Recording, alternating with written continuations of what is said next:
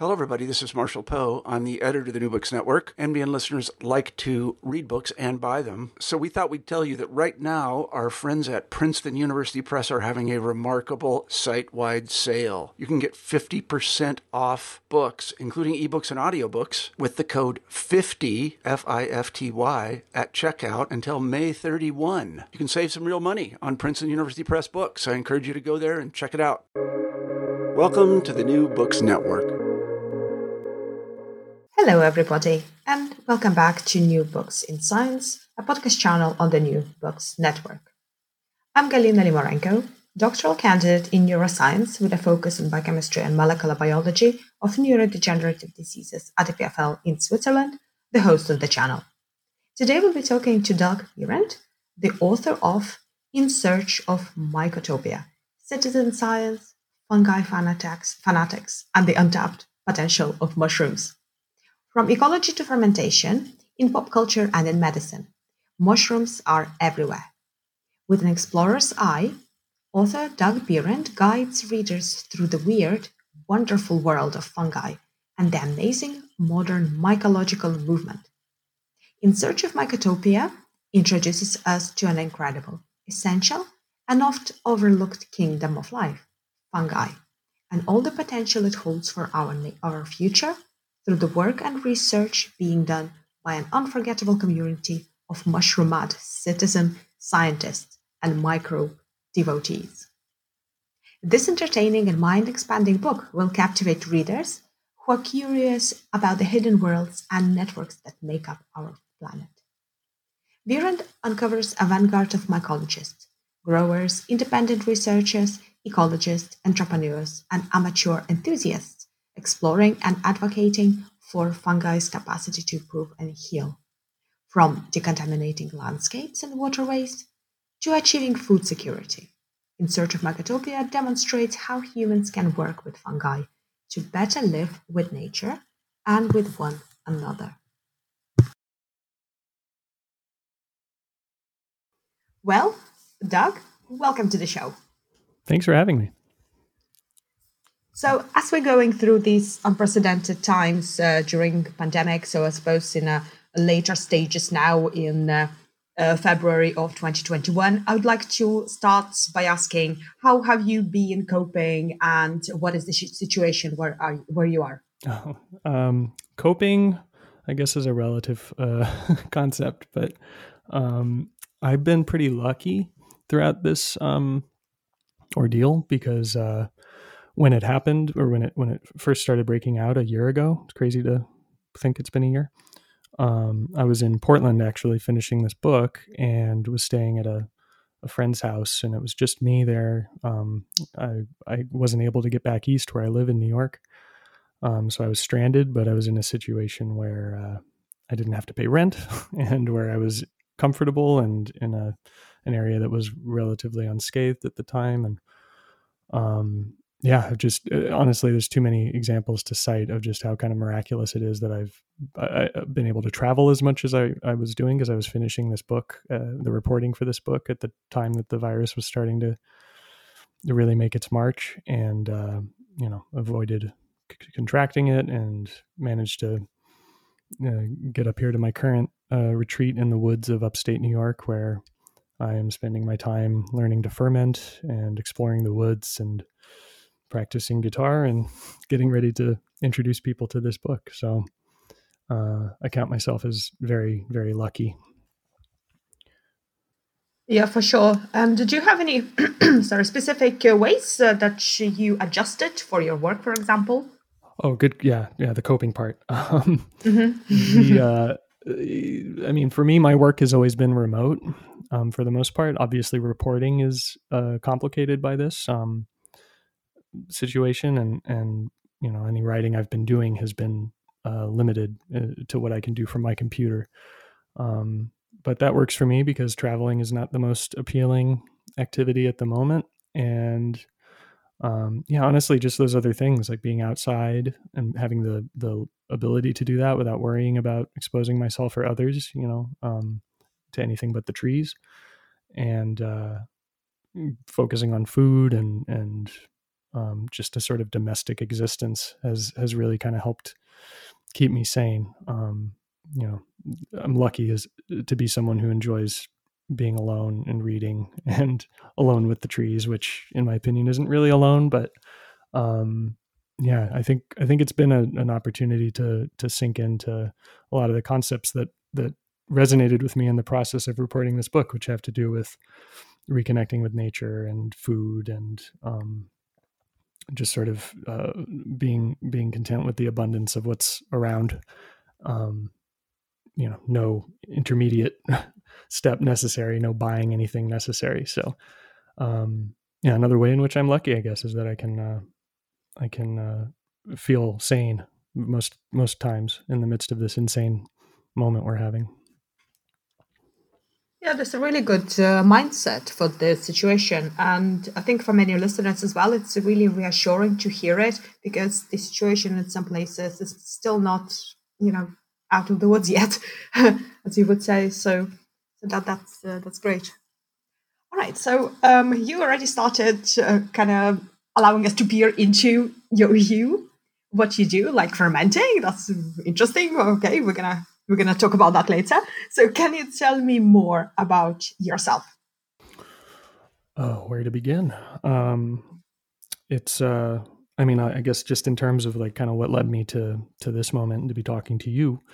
Um, the uh, the path is a weird one because I, I you know have been a freelance journalist and writer for about 10 years now and um, prior to that it wasn't clear at all that that was what was going to happen. I actually taught music for seven years and pursued that professionally for a while. And uh, before that i had ideas about becoming a fighter pilot and was very serious about joining the military. And music changed that uh, set of priorities for me in high school. Um, but during high school and before that and and and kind of in various ways throughout my life I've written and and had a knack for writing and it, I had to sort of remember at a certain point that oh yeah I was published in a school newspaper in 7th grade or rather my my city's newspaper in 7th grade as uh, as part of a journalism class I was in. And you know I was able to write at a higher level than than I think uh, a lot of high school students at the time. And so I got encouragement to pursue it and um, eventually kind of came back to it as a as a thing that I could do and maybe should do professionally.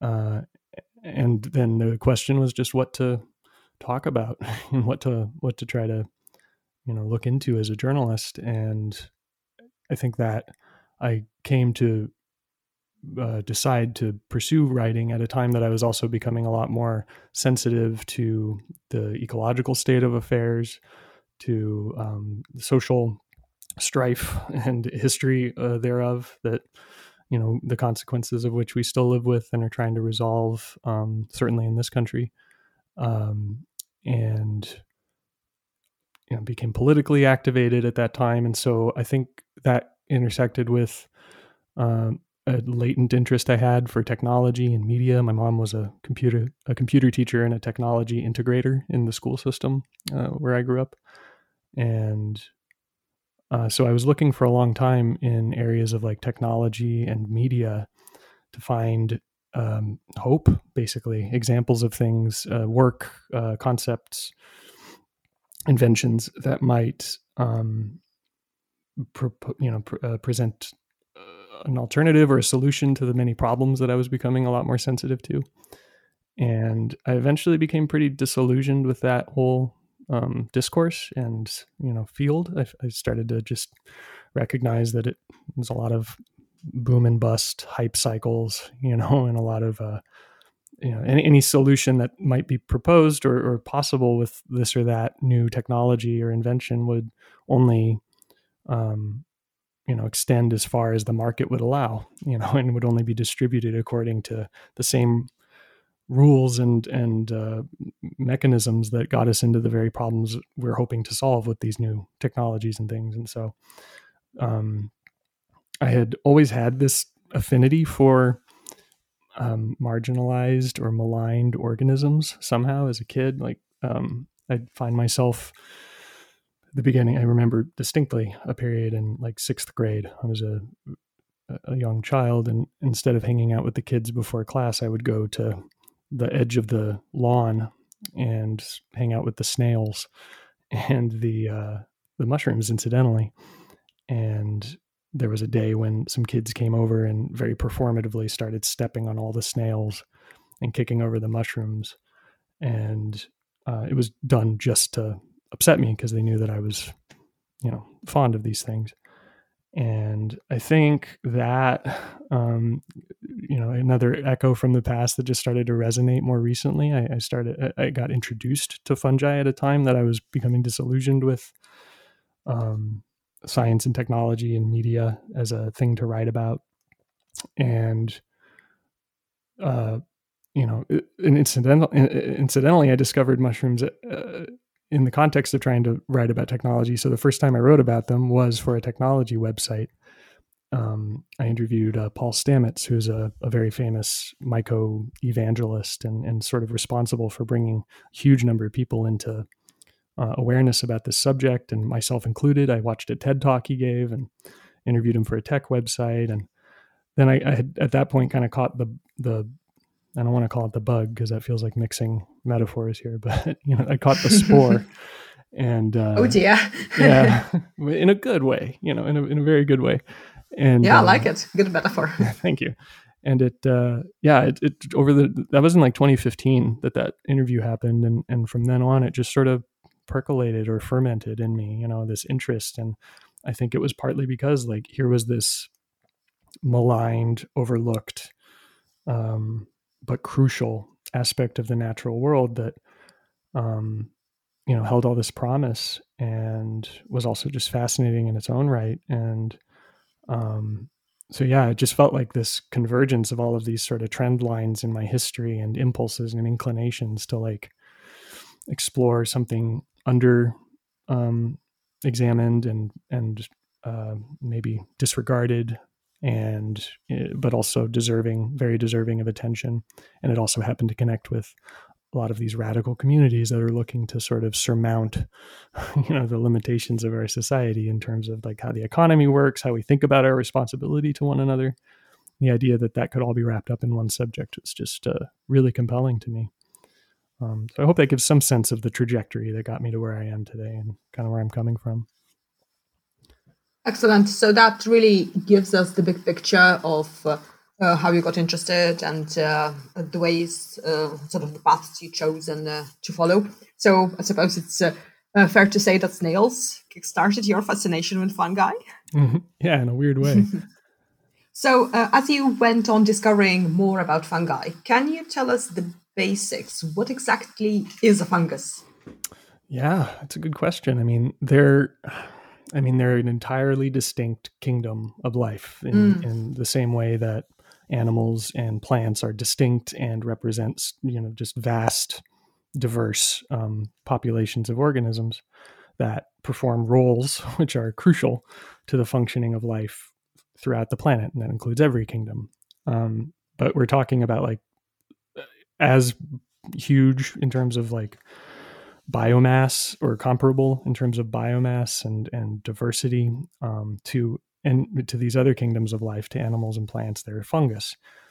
Um, and they're sort of a they're sort of an intermediary almost. They they they're ev- evolutionarily kind of halfway between plant and animal and they sort of look that way when you see a mushroom you know it's fleshy but it's also plant like and there's something really profound about that kind of weird like they're they they they sh- to me they they represent a sort of like this the smooth borderless spectrum of life that we're part of and they show like an intermediate point um, in that way. But what they really are is um, sing- the, the, i mean some of them are single celled many of them are multicellular in these networks that are called mycelium and they are single cell wide linked uh, strands basically or threads that's the they call it the vegetative uh, state of the fungus or form of the fungus, and that's a holdover from when science considered them to be a part of the plant kingdom.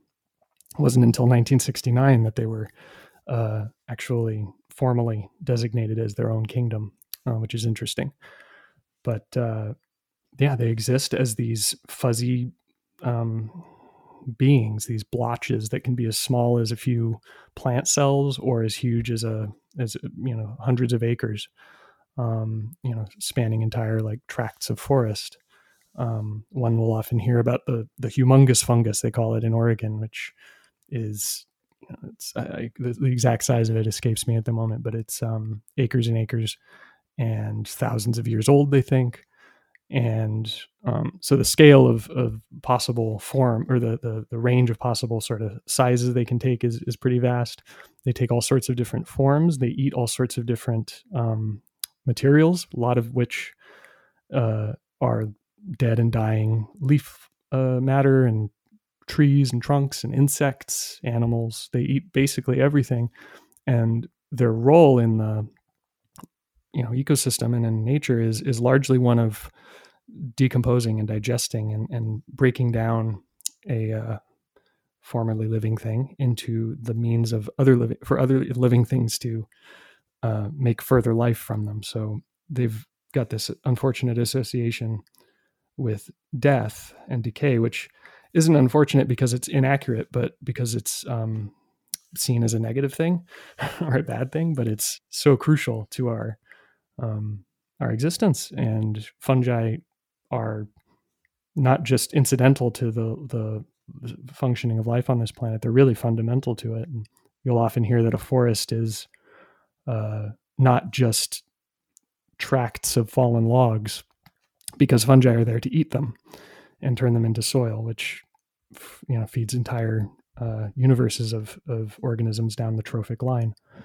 Um, and then, obviously, most people, when they think of fungus, will will think of a mushroom, and that is just the fruiting body they call it another linguistic holdover from their plant uh, other days as plants. But uh, that's just the reproductive organ of of the fungus and and a sign of of this much broader um, hidden activity below. Um, so yeah fungus is is uh, not just mushrooms it's it's way more than that but mushrooms in and of themselves are so fascinating and diverse and often delicious, um, and uh, are enough, as far as I'm concerned, to uh, to warrant an interest in in this kingdom. But it, it just goes so much further than that. Yes, exactly. As you mentioned, there's such a huge diversity that we. It's really nice that you put it all across in your book. Uh, that you really turn people's attention attention to it. So even uh, some some more sort of niche um, investigations into uh, solving of, for example, traveling sales, salesman problem uh, through uh, sort of deterministic uh, using deterministic um, approaches like a brute force, uh, not not deterministic time. So you know, on our time scales, but without using using all the resources. So, have you looked into this part on the slime molds, maybe? so you can train a slime mold on uh, to to overcome an aversion, a natural aversion that that it has to something like caffeine or quinine, and uh, once you've trained it to overcome that aversion, you take a piece of it. You know, these are these are blobs. They look like um, they, they they are they they have one at the zoo in France at a zoo in France, and they call it le blob. Really looks like the blob. It's just this little. It's like a snotty mass um, you take a piece of it and it, it can mer- you can split it apart merge it back together it's just a sort of you know a more it's it's an, an amoeba basically and you can take a piece of a trained uh, slime mold that's learned its to overcome its aversion to this or that substance take that piece and combine it with a, a another slime mold that has not learned that uh, has not been trained the same way and it will carry that training through. It will like learn from the piece of the other slime mold that has been melded with it. And the, this is a this is not a there's no brain, there's no there's no nervous system. It's it's apparently independent cells kind of acting in a in a an amorphous blob form, but it can remember things and it can uh, solve problems. You know, it can find the. I mean, it's an optimization problem. It's not the most like um, convoluted thing, I guess, to to determine the shortest route through a maze, but you wouldn't necessarily expect uh, a, a, blob of slime to be able to to work that out.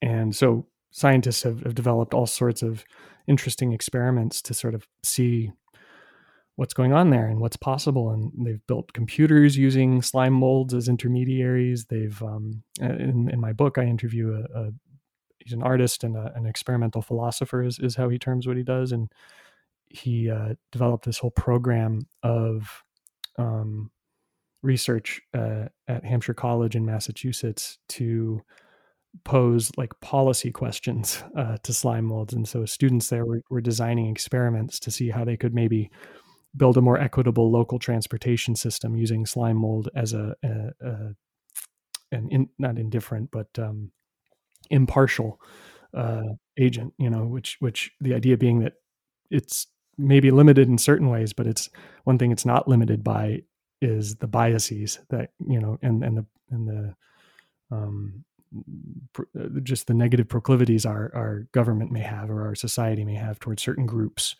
Um, it doesn't it's not burdened by any of that. And so you might be able to find new insights into old problems by just consulting a non-human agent. Um, and I think as interesting as like a better and more equitable um, transportation system is or or whatnot, more interesting to me is the idea that mm, there's grounds to include non-human intelligence in human affairs, which being that we're living things on a, com- a completely co-created and, and interdependent living planet, um, human affairs is affairs for everything else on this planet, right? So the idea there is to enfranchise all the other stakeholders in our decision making process. Um, and it's, it's I, I, find it quite interesting that the first sort of candidate for that is a is something that looks like it came out of a tissue. But I think people's aversion to that idea is sort of what um, that was Jonathan Keats was that experimental philosopher. I think that aversion is itself what he was sort of challenging and trying to invite and poke at. Like, why do we react funny or scrunch our noses if someone suggests that maybe we should ask a slime mold, you know, for its opinion mm-hmm. or its feedback on a social problem. Um, I, I yeah, so, so this experiment is really, uh, really fascinating to me, and uh, uh, even something like optimization of uh, the metro map. So, can you maybe describe how does it look visually, so listeners have a bit of understanding?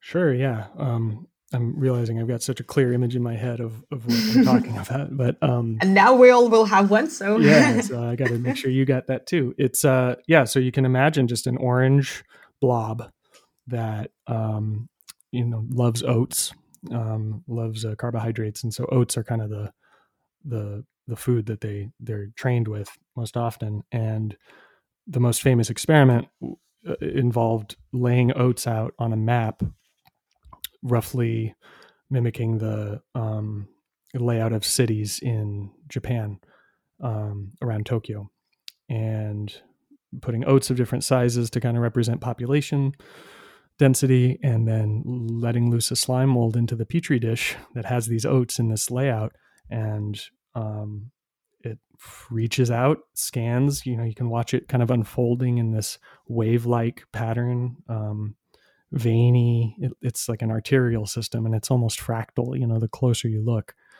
the the the more the pattern repeats, and it's searching its environment. It finds oats, starts delegating you know more resources to consuming that oat as it looks for more. And eventually, it figures out what the landscape looks like, and all of these veins and branches start to refine and collapse into arterial pathways that maybe branch in this or that direction to shuttle uh, you know, nutrients in, a, in an optimal way.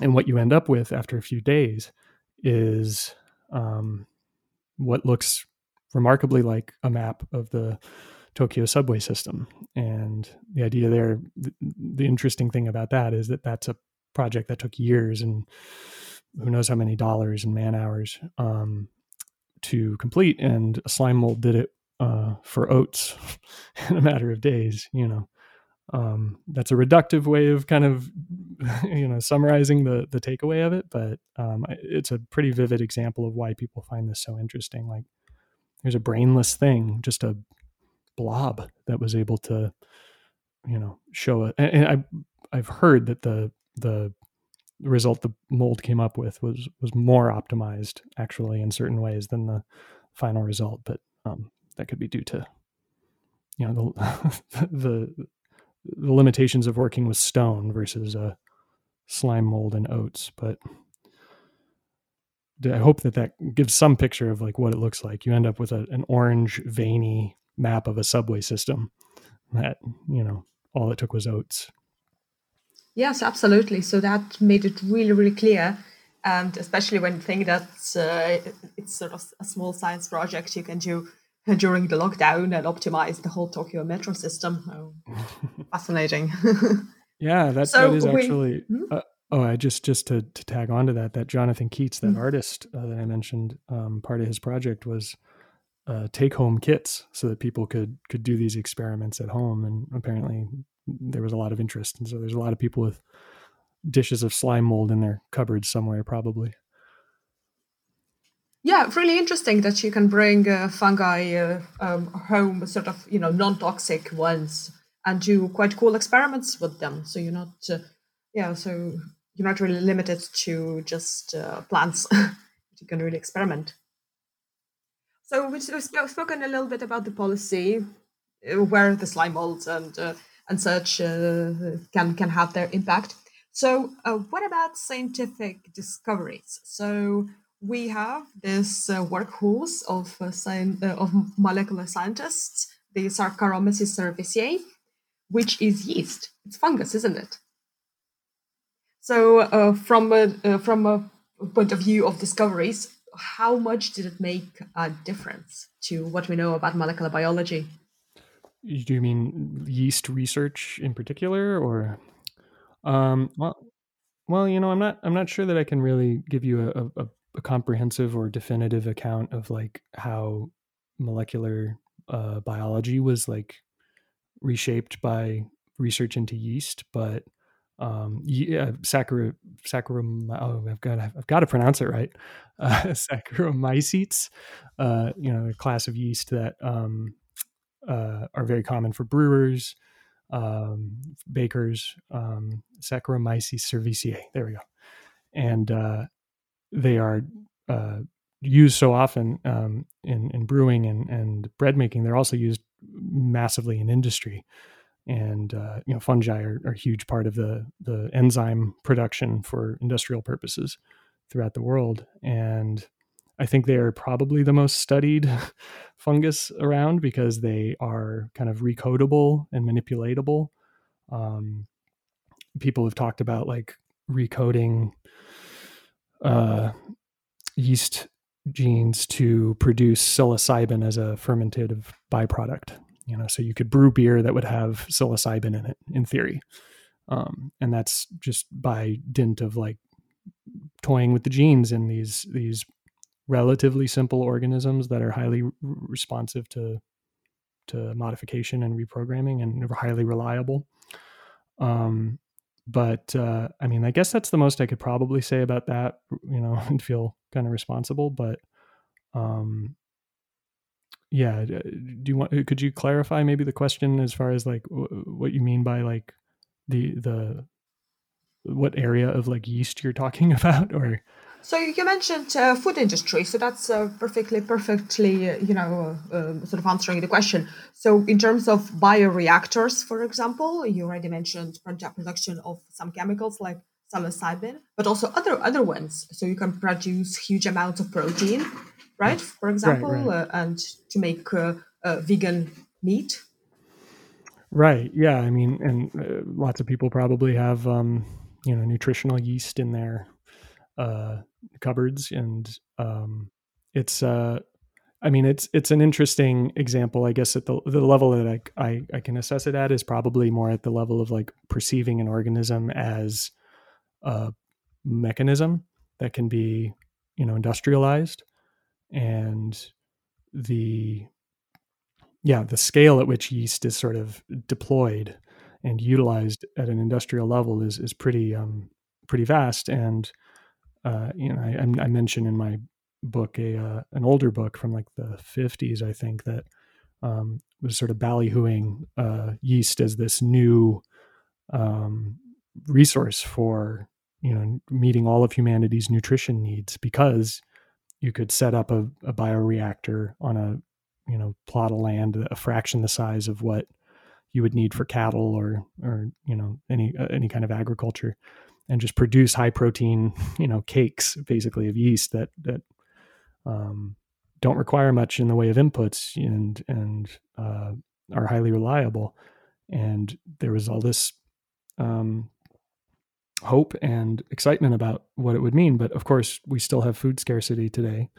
And you know these these you know uh, possibilities and and uh, uh, you know this potential that it had to feed the world um, weren't realized. And and I, I think that goes back to that point about like the systems that you know were that define the context of of these innovations is what's going to determine whether it um, scales you know or or meets the needs of everybody. And and so yeast is maybe a great example of that because it was it is so um, versatile and powerful and widespread um, and useful and you know people are still hungry.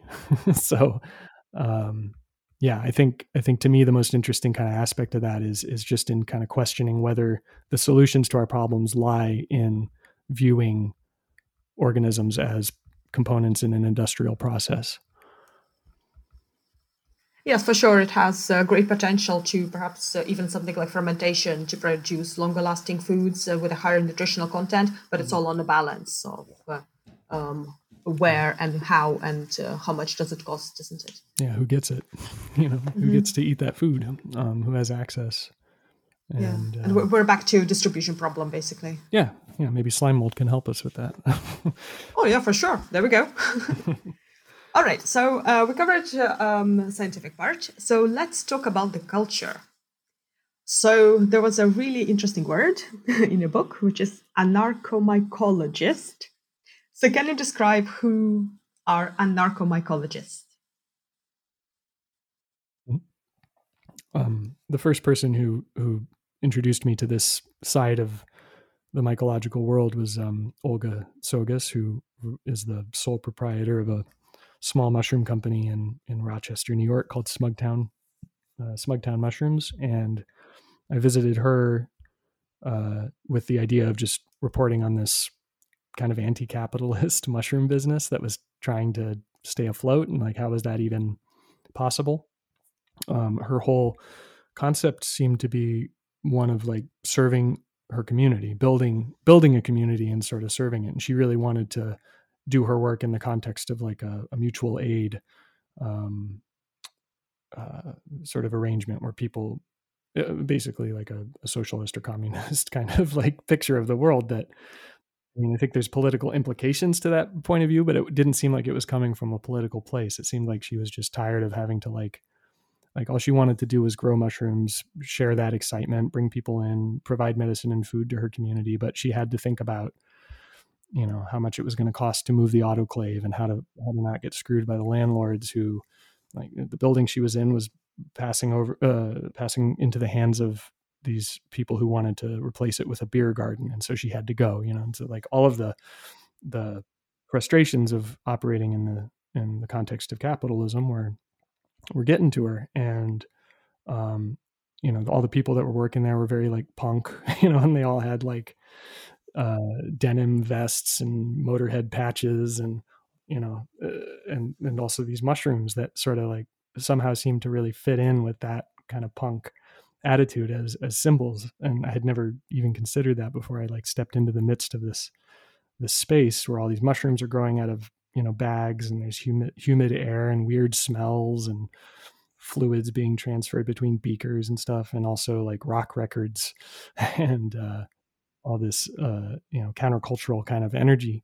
So the anarcho-mycologist in my mind is is someone who's you know become fascinated with fungi, has built some sort of working relationship with them, whether professionally or, or just for its own sake, and who represents this this move that I've seen kind of in various forms of expression throughout the country to seize fungi as like a symbol um, and uh, motivator or example of shifting society in a direction that's more equitable, respectful to nature, rather like that's one that centers nature. Um, eventually, like very quickly, the conversation uh, verges outside of fungi, and we're talking about you know like redistribution of land and you know sustainable and equitable food systems and stuff like that so a lot of these people who are you know they're mycologists they they study fungi and they work with fungi.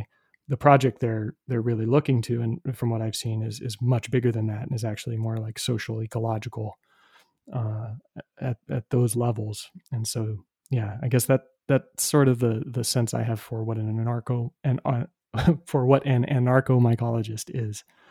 I hope that makes sense yeah, for sure. And uh, what I'm interested in is is there any sort of central organization, or is it mostly people like like Olga, like you describe, who decided to become one, but uh, is not really interested in getting other people interested, or how does this culture work? Right. Well, I would say she's she's definitely interested in getting people interested. I mean, she's she's a communicator of this stuff as much, and and a lot of these people end up teaching it as well because there's this huge gap of knowledge in the general public around fungi. Most people don't know what they are, how they live, or anything. You know, uh, you know, even if you know the bare basics of like what a plant is or how it works, it's far more than most people know about how fungus works. And so, a lot of these people end up educating, and I think a lot of networks form across the country through uh, you know this growing interest in fungi so there's a lot of people looking to learn there's a lot of economic opportunity that's a reason a lot of people want to learn too and so i think that's a sort of found a, a, foundational structure for this community is just educating people. And um, then there's also an economic kind of dimension to it. Like a lot of these people make tinctures and extracts and sell you know fresh mushrooms for medicinal or food purposes and and they work with restaurants in their area or they sell spawn bags you know with, with basically like a starter for mushrooms that someone can grow at uh, grow themselves. You know, there's there's there are these various kind of ways to to serve the mushroom economy, which is growing, and so there's also a lot of excitement about how that might uh, how that might look in the future and what it could mean for like food security and and uh, resilience. Um, but yeah, I think the culture, you know, obviously it's mediated a lot by the internet, and there's a huge like mushroom Instagram world and mushroom Facebook world, and they're very visually appealing or engaging or luring intriguing you know organisms. And so i think they're just sort of perfect for for social media posts. And I, uh, I think that's driving a lot of the growth in their interest lately. But um yeah the network uh the the sort of north america is where my focus is really uh you know at in this book. And and i've just in the last five years seen what was really a bicoastal kind of community um, start to overlap and form and and to my mind the picture is one of like fungal threads kind of reaching across the country and forming a big mat you know like a, a singular organism and I, I, genuinely feel like that's happening um, and not in any small way due to the fact that oh, these people think in terms of mycological metaphors a lot of times and they'll talk about sporulating and myceliating as what they're doing uh, you know as a, as a way of looking at their project in life and and their professional project. Like they've got ideas they've they've come to some insight or or you know sublime profound relationship to nature that they want to you know indul- you know uh, stay with in their life but also share. And they find ways of doing that in a lot of ways a lot of cases. That's through education it's through you know finding ways of of developing you know a, a business um, but it, it, was an interesting thing to to sort of experience like all these people who are doing this stuff most of them in my experience were, were doing it kind of for its own sake and were like just trying to find a way to make it work so that they could do it. They weren't necessarily trying to like make it rich uh you know make, make a uh, you know a fortune on mushrooms although there are some people who are are trying to do that so, how do you see this culture evolving? Do you think it will be absorbed into the mainstream, or perhaps become a part of environmentalist movement? Yeah, that's a great question. Because um, yeah, I mean, uh, it can sort of it can sort of seem like a trend or a fad. You know, mushrooms are are popular right now, and I think that's why this book is getting any attention at all. Um, there's like there's a, a public kind of curiosity about fungi, and uh, my concern is that like all of these sort of innocent earth first you know attitudes that that resonated with me in this space might just get pushed to the side as capital steps in and you know decides the shape of things moving forward because it tends to do that. And um you know here's this kingdom of life this massive dimension of our living world that is only now coming to public attention and even to the attention of science in a lot of ways and so there's all this opportunity like how are we going to relate to these organisms? What are we going to uh, do with them and like with them in a in a partnership sense or in a like an extractive sense? You know it could go either way. And i think uh I, I, I just hope that it i hope that this is a moment of like sufficient uncertainty in the world and and uh i should rephrase that I think the world is in a state where maybe we can recognize the value in approaching this thing differently, you know, as a society.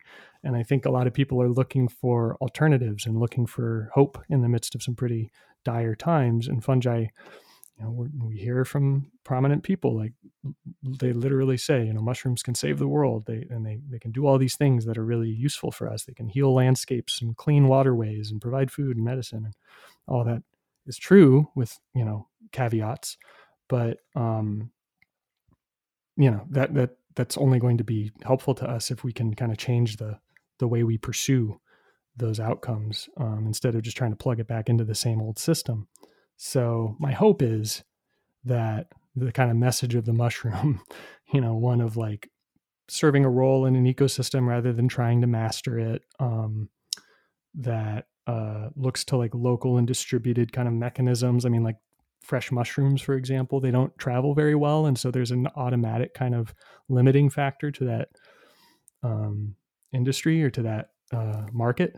That means that it stays geographically bound for the most part, and so there's some dimensions to just how fungi work and what working with them looks like that gives me hope that it it might actually facilitate some changes in the way we think and and operate, um, the more people become interested and sort of hear the message. And, and I guess that was sort of my hope with this book was to like give that dimension of it a voice um, and to take that thread that I was seeing in these, you know, communities and among these people and sort of make that the center of things rather than like, hey, maybe mushrooms can clean up our oil spills or replace styrofoam or whatever, um, which is, I think, what dominates the the conversation uh, these days. And if and I think if we're looking at it like that, then it's just going to get subsumed, you know, and, and it's either going to get marginalized as part of like eco activism or whatever, or it's going to, you know, become another playground for capital. And um, my hope is that, you know, at a time when we need to be subverting the latter thing in particular, in my opinion, um, maybe this is a good time to boost the signal of the people who are sort of um, uh, taking what to me are, are the the the best messages you know from this dimension of life and and the work they're doing with it and and how they're kind of trying to factor that work into another way of organizing them, their communities and you know ultimately with any luck society at large. Um but that's that's just my hope. We'll see. Well learning all that about mushrooms uh, got me really scared that they can take over the world the way they, for example, can grow in the nervous system of ants or take over them, turn them into zombie ants, zombie mm. bees. Yeah, yeah, and a lot of uh, a lot of mu- mushroom cultivators will joke that they've uh, you know they've fallen victim to some strain of fungus that has just conscripted them into lifelong service, but none of them seem to be that unhappy about it, to be honest. So mm, maybe uh, maybe we could all use uh, maybe we could all use a, a fungal uh, influence in our in our thinking. so, for you, uh, what would be the first steps that we can practically do towards the more equitable sort of ideal world where fungi are being integrated in, in into our society? You know, on the medicinal level or the agricultural level, or mm. in any of these ways. Yeah. Um, you know honestly I, I, feel like the the only suggestion i could make is just to to learn about them um, because you know, I think uh, uh, from what I've seen, they take people in different directions, um, and it's in large part kind of a stand-in for just learning about nature or becoming sensitive to nature.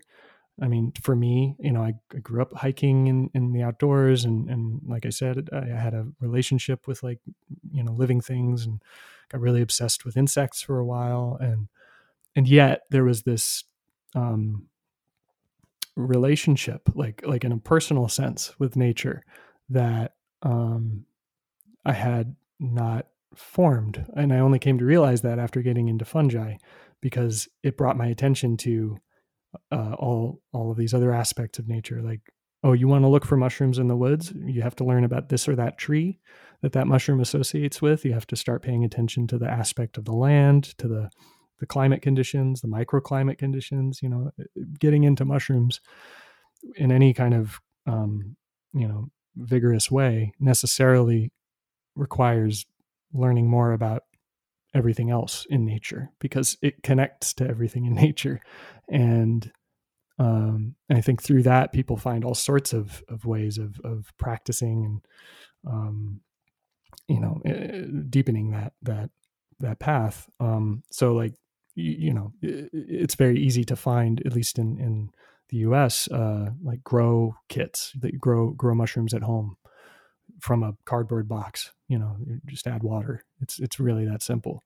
And just that simple step of growing mushrooms at you know in your kitchen uh, i think unveils uh, tons of insight uh, into you know what life is you know how life works and and certainly how these specific organisms work and i think it sparks you know it, it may just fill your belly that evening, you know, for dinner, or it might do as it's done for so many others and spark uh, curiosity that takes you in, in new directions. So, you know, growing, trying new mushrooms, going foraging. That was the the big one for me was going foraging with Olga because she was someone who really knows how to find mushrooms and, and being with her in the woods meant that the woods took on a completely different character um, and kind of lit up with mushrooms that I had never even heard of before, but which were incredible, like like mind blowing mushrooms, like the artist's conch they call it, which grows out of the sides of trees, and it has this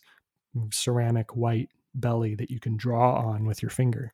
It bruises purple as you touch it, and so people draw messages on these mushrooms. I'd never seen one before, and I drew a little happy face on it. And lion's mane was growing from a tree. I'd never heard of lion's mane before, but there was this, and it's a very prime like it's it's a high price it's like twenty dollars a pound or so here um, and there was at least a pound of it growing off of a tree and cut it off with a knife and we were grilling it uh, that evening you know and the sense of abundance that came from that um, and and my kind of perspective on what's happening in the woods started to shift in such a profound way um, that like really the best yeah the best advice i can think to give right now is just um, go to the woods and look for them with someone who knows how to find them or try growing them at home. Uh, just take a step and i mean if there's if you're listening to this i assume you're curious a little bit and the first step you take uh, is likely to be the first of many uh, so that that would that would be my advice yes and i think your book is a perfect introduction to this uh, fascinating topic it uh, sort of leads to you to explore more well, Doug, we've taken up a lot of your time. So, can you tell us what is your current project? Uh, well, my current project is uh, sauerkraut I'm making in the kitchen right now, um, and preparing to talk to people about this book. And uh, I'm, I'm applying for a, a fellowship at the moment because I'm not sure um, how much more kind of freelance writing I want to do after this uh, very rewarding experience of writing a book. So I'm starting to consider how to get ready for the next one, which, um, yeah, I, I have some ideas about, but uh, probably too early to even uh, hint at them. but uh, this was a, a, great experience, and, and I'm mm, preparing for uh, uh, preparing to see what happens, what comes of it. The book isn't even out yet as we speak, and uh, that uh, you know what the world will look like for me after it comes out is still kind of an open question. But um, I know that the process of creating it has changed my life in in such enriching ways that uh, yeah, that's a that's something I'd like to try again. Do you think it can be sort of time to reflect as well, just to have this time to yourself rather than rushing into something else? Yeah, and and you know, I guess what I just said is probably a long way of uh, saying that that's what I'm doing. Um, it uh, you know, it was a, a, kind of an unexpected thing, honestly, to to write this book, and so you know, over a very chaotic couple of years that that straddled this uh, pandemic, and um, my mother passed away as well last year, and so it was like this this very trying and and and uh, chaotic year uh, for everybody, obviously 2020. But um, the whole process of writing this book was was intense and transformative, and so I'm still kind of taking stock of uh, of what that means to me and, and what to do with all that has happened over the last few years. So, um, you know, really my hope is just to spend the next few months introducing people to this amazing subject of fungi and these amazing people that are doing such interesting and, and uh, entertaining in a lot of ways, like work with them. And uh, I hope that it uh, draws people down that path of curiosity that I'm I'm still walking myself, and I'm so happy I found. Excellent. So, where can our listeners find more information about your work and the book? Great. Um, well, I'm I'm most easy to find on Twitter at Doug Bierend uh, or on Instagram, uh, same name, and uh, that's probably where you'll you'll find me for the time being, unless uh, unless a publication that you follow happens to to run an article I write. But um, I'm easy to find. Excellent. Well, thanks so much for joining us today. Thanks so much for having me. It was a pleasure.